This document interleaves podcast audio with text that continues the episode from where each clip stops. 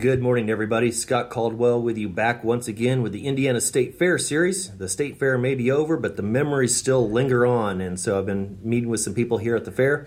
And this time I get to talk with Gwen Mize, who's the Indiana State Fair president. Gwen, how you doing? I'm well, Scott. I'm very yeah. well, thanks. Which is awesome to hear. Like the last couple of days of the State Fair, you, you made it, right? Right. Yeah. Right. That's good. So, for our listeners, you know, you and I have known each other for a while, but for our listeners, what's your ag background and, and stuff? What do you do outside of State Fair?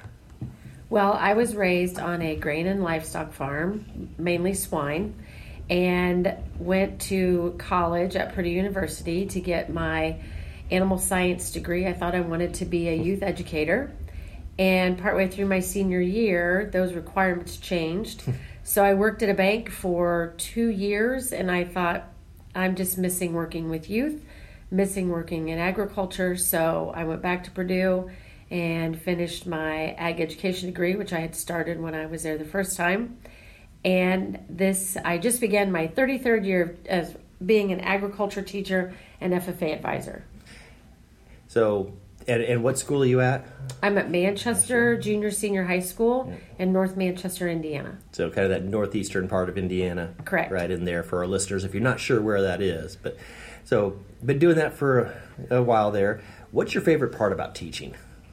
My favorite part about teaching agriculture is seeing kids light bulb go on. And what I mean by that is mm-hmm. they're learning something new, they're not quite sure what it means and all of a sudden when they get it it's that aha moment where they understand exactly what it is we're trying to teach them about in school and also the fact that that my non-traditional students will mm-hmm. all of a sudden understand the value and importance of agriculture in their everyday life so those yeah. are my two favorite things about teaching. Those moments when their eyes all of a sudden widen just a little bit, that eyebrow moves a little, and that's that light bulb moment, right? Like Correct. You can see it. Yes. And you go, all of a sudden, it, it they're clear. Right. And that's you're right. That's such a cool thing to see. Yes. Now, outside of ag teaching, what is your involvement with agriculture? What do you what's the family do or anything with that or Sure. When my kids were in 4-H, they both showed cattle and hogs and sheep for just a few years, but um,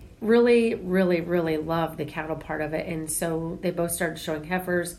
We then started keeping those heifers, and the kids now have their own small cow herd. So we are, I guess you could say, small beef cattle operators. Yep.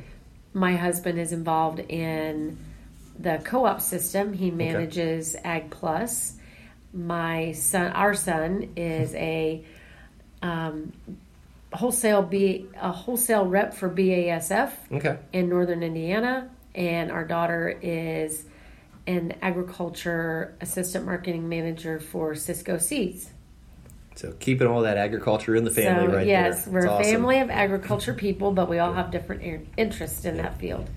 And then somehow or another, in the midst of all that, you got connected with the state fair. How did that happen? Well, when I was probably 15 or 16 years old, I remember telling my dad one time, we showed here, my family showed here, my siblings and I. Okay. And then um, we raised our kids, and they both went through 10 mm-hmm. years of 4 H showing at the state fair. But I remember telling my dad when I was, I'm going to say 15 or 16 years old, someday I'm going to be on the Indiana State Fair Board. And he said, Really? Really? You think you want to do that? And I said, I really do, Dad. Wow. I really do. So six years ago in September, I ran for a spot from our district and was fortunate enough to get the election. And I've been serving on the state fair board ever since.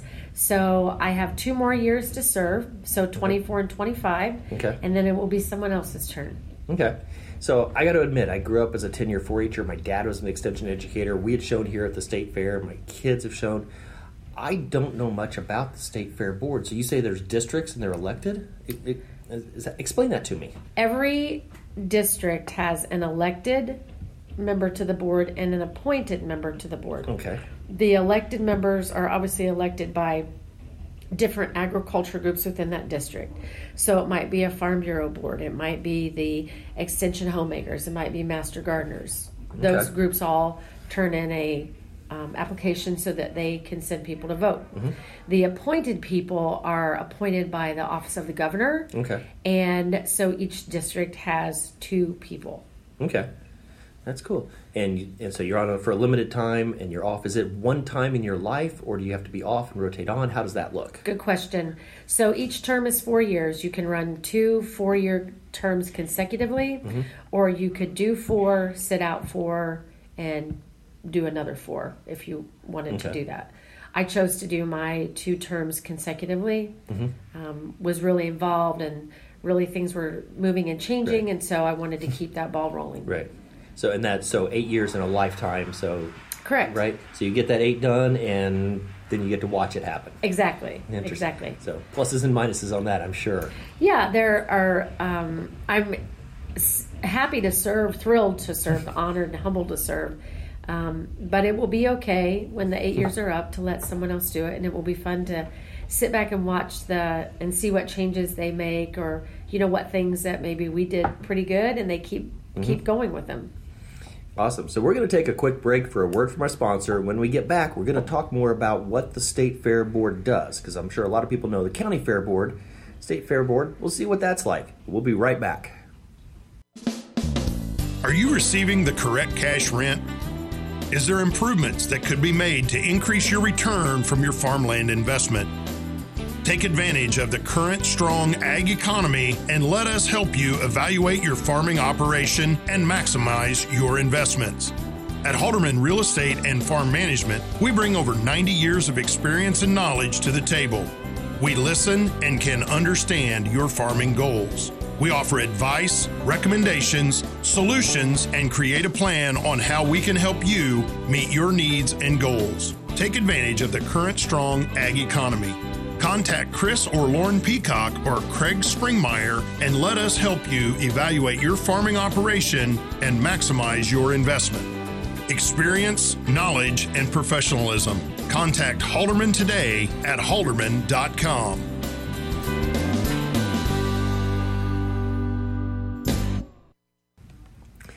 All right, Scott Caldwell with you back once again, speaking with Gwen Mize, the Indiana State Fair Board president. Gwen, talk to me a little bit about what the duties are of the fair board. Then, what do you do here? And is it just during the fair? I'm assuming there's a there's an all year part, or what's that look like? Well, you're right. We do have um, work that we do all year long. We have one fair board meeting per month Okay. at the state fairgrounds in Indianapolis, and then there are different committees within the fair board um, as- association, and so each fair board member has to serve on, excuse me, serve on a minimum of at least one committee. Okay. So there's the livestock committee. There is the um, competitive events committee. There's the there's the um, county fairs Okay. committee, and there is We put you on the spot here, didn't I? I got you. sorry. um, It'll come to you. oh, is. um, fundraising. Oh, fundraising okay, committee. yeah, Yes. big one. Okay. So then during the state fair, you're all here and helping with activities during the whole time. Is everybody here, even the appointed officials, is everybody on the grounds all the time? Yes, everyone has an assignment. Everyone has a a place to be, something that they help the superintendents do. So, my position here, I'm the um, director of the sheep and the goat barns. Okay. And then there is a superintendent, Cindy Cunningham of the sheep. There's a superintendent of the goats, and that's Linda Barnett. And so the the three of us work hand in hand to make the sheep and the goat shows run Okay. hopefully very smoothly and well. And then, of course, every building has their staff that works with them. So, Okay. So all of us, all 17 of us, have a responsibility here on the grounds. Okay. So how I'm trying to figure out how I want to word this here. I just all of a sudden talked myself into a corner. Um, but you so you're here and you're everybody and you're doing that work. And so let's talk about you being president. Then I guess is where I want to go. How does the officer work for that? Is I mean you get elected from the district and you're on the fair board. How do you guys select the officers? For So board? the officer team, which would be the president, the vice president, and the secretary, are elected by the members of the state fair board. okay. So in October, we have our election process, and your office runs for one year, so from October to October, and then, excuse me, you decide if you want to do it the next year, or um, you know, if you don't want to do it, someone else is welcome to do it. We can run against each other. It's a it's a very friendly, um, helpful kind of election process. Okay, awesome. So, in your time on the fair board, what would you say is the coolest thing that you've been a part of or seen happen? Wow, there's so, so many things. I think one of those would be getting to present a lifetime pass mm. to some people that I knew their parents when they were small children mm-hmm. and being able to honor their parents with That's that cool. lifetime pass was wonderful.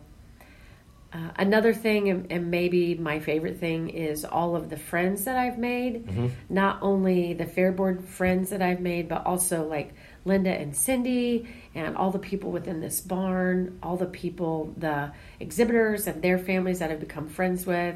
I was just outside a little bit ago, and one of the owners of a sheep farm left, and so I was waving to him, you know, when he left, and six years ago, I didn't even know who that man was. And so just making those connections, making those friends, building those relationships, I like that a lot. All right, now I'm going to ask you a question here, and feel free to say no comment, and that's fine. Okay. Is there any breaking news or anything that you could tell us something cool that the state fair is coming in the future? Anything you got planned that you or that you're hoping for? Or? Well, this isn't a secret, but I can tell you that the National Pork Expo is going to be held here in 2024 and 2025. Wow, nice. Yes, and so that's the one that usually takes place in Iowa. Right. But they have been here, they have seen our new Indiana Farm Bureau Fall Creek Pavilion, which is amazing. I walked in and just stopped. Yes. stood. We're incredibly proud of yeah. that. So the the new hog barn, if you will, mm-hmm. is um, it's turned out to be a wonderful wonderful, wonderful project. And so when NSR, National Swine Registry, saw that, they were, you know, hey, we want to come. And so for the next two awesome. years, we're going to be able to host that. That's so amazing. super excited about yeah. that opportunity. Wow. So, folks, check that out. If you haven't gotten here to the State Fair to see that building, this would be another chance to come and be able to see it. And, and a lot of events, of course, going on throughout the year, things, but the State Fair stuff and the connections, that's really cool. All right, so Gwen, I could probably talk to you all day about stuff going on with State Fair, but we don't have the time for it, unfortunately. Right. You've got duties to do. But before I let you go, I've got to ask you the same question I ask everybody to end the program, and that is what's something you wish you had known when you were younger? Something I wish I had known when I was younger would be to never take relationships of people for granted. Mm. Wow. Um, I I always want to know who I'm talking to and and get to know that person better. But those few times where and they're really quite the most painful times where you know you realize that you're not going to get to talk to said person ever again yeah. and gosh did i did i listen enough did i learn enough did i was i kind enough did i was i a good friend yeah. was i the kind of person i would want someone to treat me like so i never miss those opportunities anymore. Um, making time for people, listening to them, being present mm-hmm. when I'm with them and when I'm talking to them. That's the one thing that I wish I could tell my younger self. Don't take those times for granted because you never know when they may end. That's that's wow. That's really that's good. I'm impressed with that. So definitely great advice for everybody. So folks, take that in mind talk to those people, keep those, value those relationships that you've got.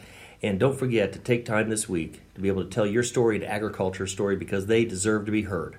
This has been Scott Caldwell talking with Gwen Mize, the president of the Indiana State Fair Board. Gwen, thank you so much and have a great last day or so of the fair and uh, great times in the future. Great. Thanks, Scott. Talk to you later, folks.